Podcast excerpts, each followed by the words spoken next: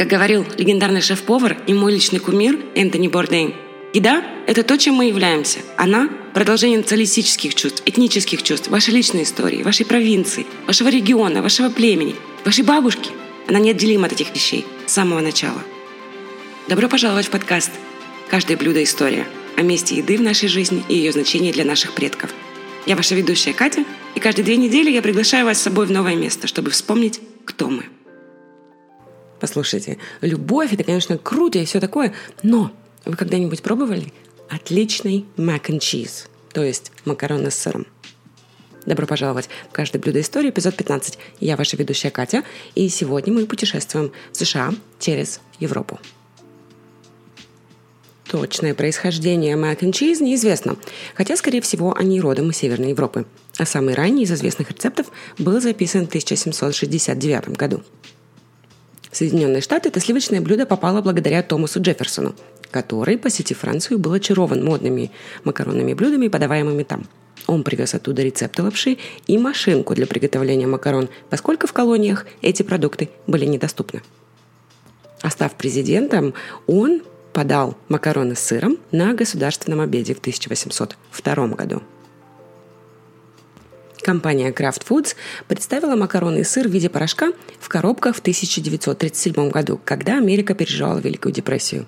За 19 центов можно было накормить четверых. И за год компания продала 8 миллионов коробок своих быстрых и легких макарон с сыром. Во время Второй мировой войны действовало рационирование пищи, и смесь в коробках продолжала набирать популярность.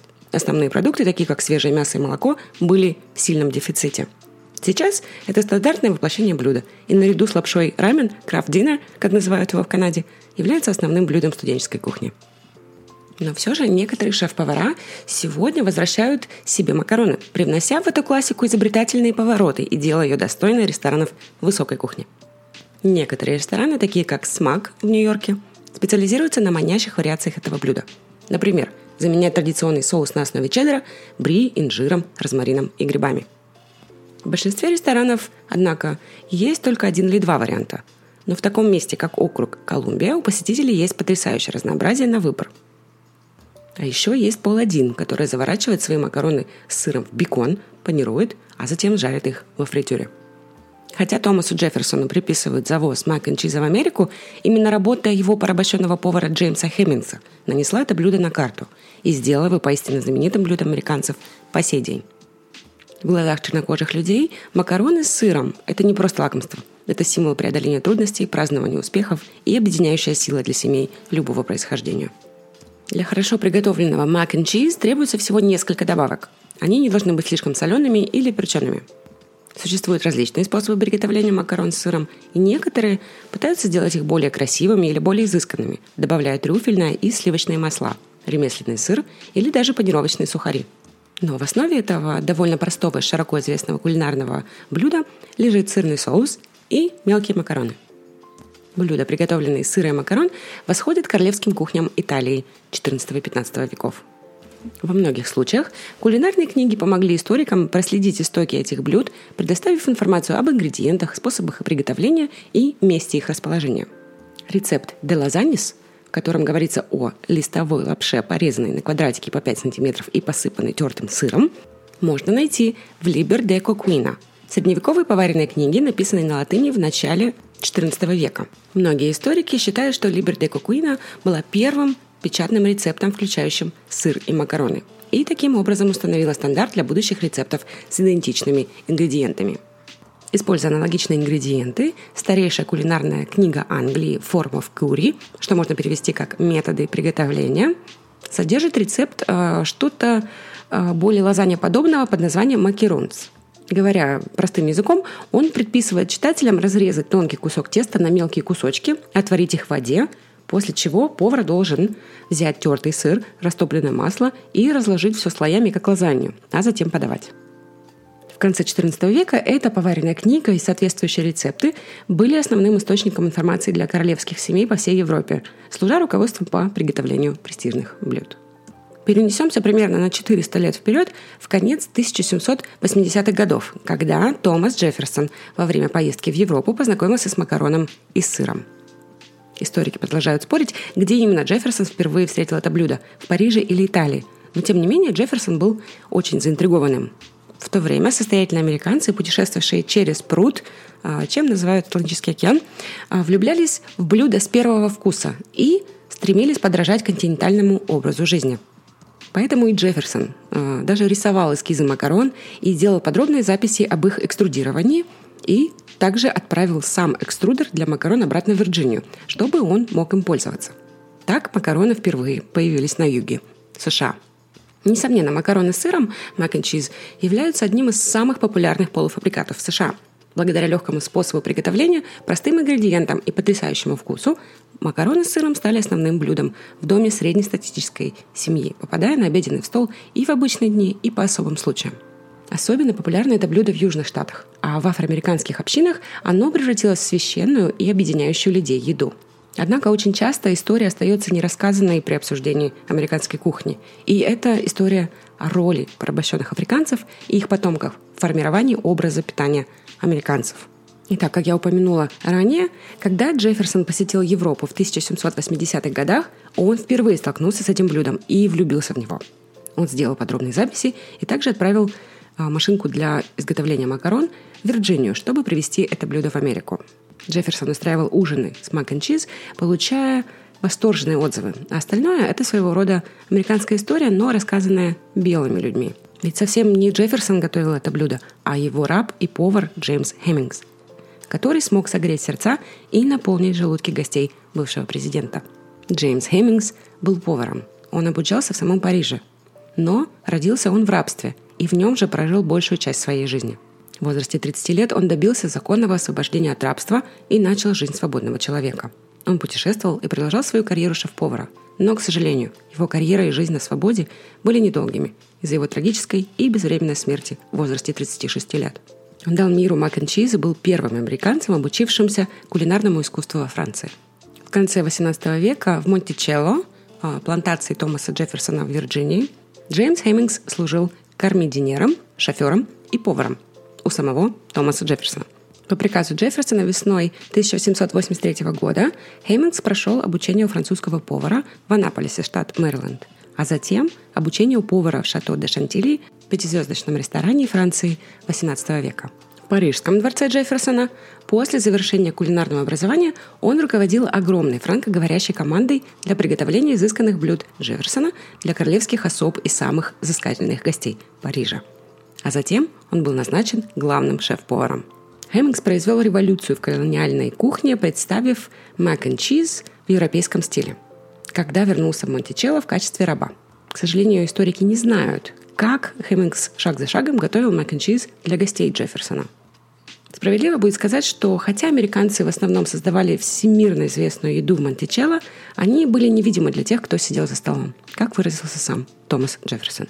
Согласно Деймону Лефаулеру, книге «Обед Монтечелло в хорошем вкусе изобилии» порабощенных чернокожих людей учили следовать письменным рецептам, но они также были талантливыми кулинарами в своих собственных правах и, как и сегодня, добавляли свои штрихи помимо текста.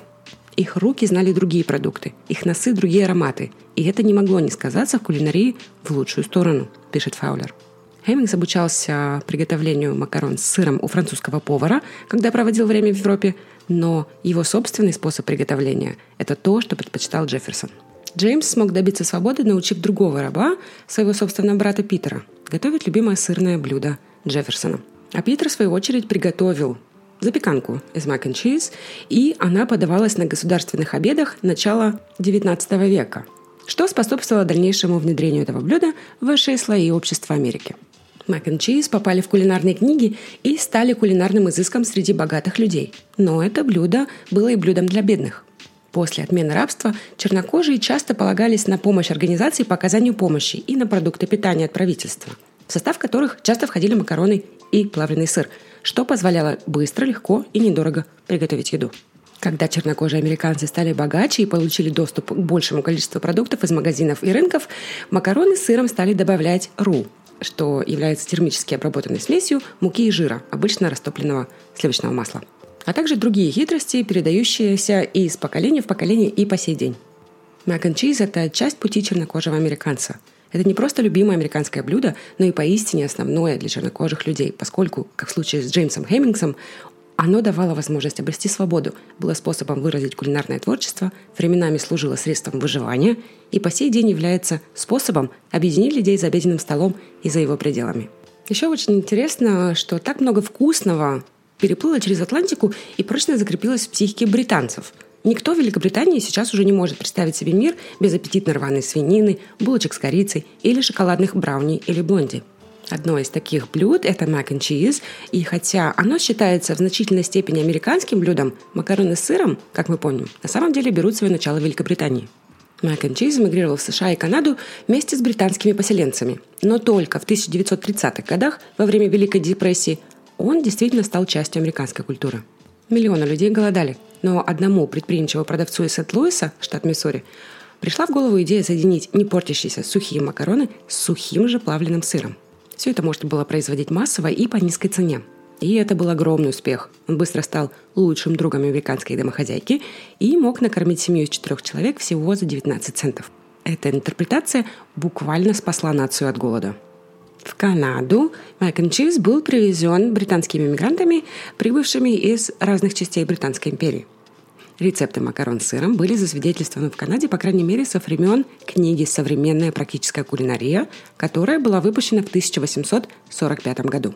В ней предлагается использовать слоеное тесто, что говорит об изысканности высшего класса. Соусы из сливок, яичных желтков, мускатного ореха и горчицы, а также тертый пармезан или чеширский сыр сверху – канадский чеддер также стал популяризироваться именно в это время. В современной Канаде mac and cheese очень популярен. Kraft Dinner – это самый распространенный бренд упакованных и быстро готовящихся макарон и сыра. Саша Чапман, писавшая в журнале The Walrus, считает, что это национальное блюдо Канады, даже опережающее Путин. На самом деле канадцы покупают почти 25% из 7 миллионов коробок Kraft Dinner, продаваемых по всему миру каждую неделю. Первое упоминание о mac and cheese, э, как мы знаем его сегодня, на британской стороне Атлантики можно найти в классической поваренной книге «Опытная английская домохозяйка» Элизабет Раффолд 1769 года. А в книге Элизы Актон «Современная кулинария для частных семей», опубликованной в 1845 году, снова появляются макароны и другие блюда из лапши с сыром и уже соусом велюте. Соус велюте – это один из пяти материнских соусов французской кухни.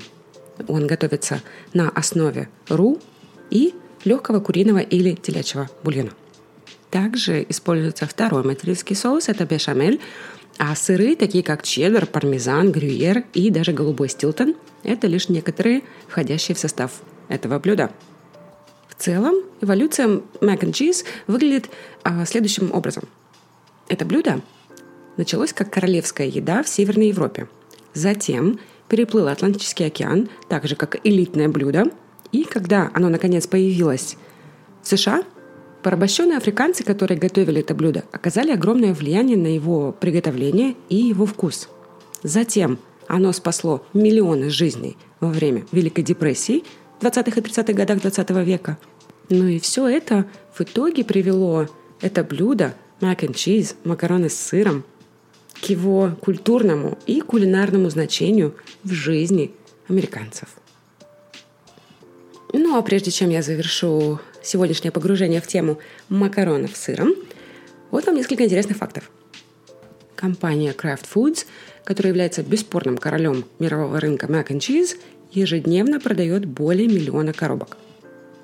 А также в настоящее время предлагает 42 вида mac and cheese – в линейке Blue Box есть 16 продуктов. Это традиционный вид, который варят в воде.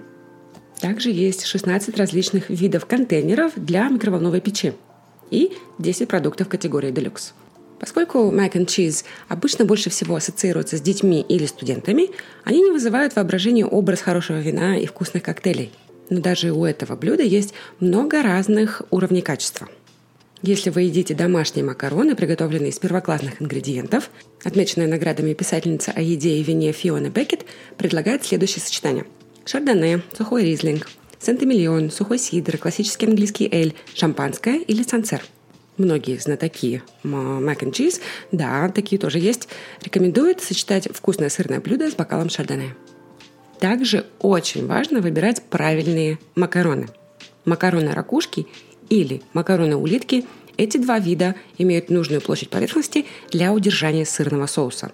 Длинные тонкие нити, такие как спагетти или даже лингвини, не справляются с количеством сыра, попадающего на них. И лучше подходят для таких соусов, как томатный или альфредо. Кстати, английское слово для обозначения макаронных изделий, которое мы знаем как макароны, происходит от итальянского макерони. Но началось все даже не там. Итальянцы позаимствовали греческое слово «макария», которое переводится как «еда, приготовленная из ячменя». Ну и напоследок, конечно же, у Mac and Cheese есть свой рекорд Гиннесса. 23 сентября 2010 года американский шеф-повар Джон Фолс установил мировой рекорд Гиннесса на самое большое в мире блюдо – Mac and Cheese. Оно весило около 1120 килограммов и было приготовлено из 260 килограммов макарон, 130 килограммов смешанного сыра, 25 килограммов масла, 12 килограммов муки, 490 литров молока и 27 килограммов сухих приправ. А чугунный котелок, в котором все это готовилось, весил 860 килограммов. На этом все. Спасибо за внимание. Питайтесь хорошо, тренируйтесь усердно и любите кошек. А также, пожалуйста, перерабатывайте ваш мусор, где это возможно. И где бы вы ни находились сегодня, я надеюсь, что вы здоровы и вы в безопасности. Пока-пока. А я вернусь 21 апреля с новым путешествием.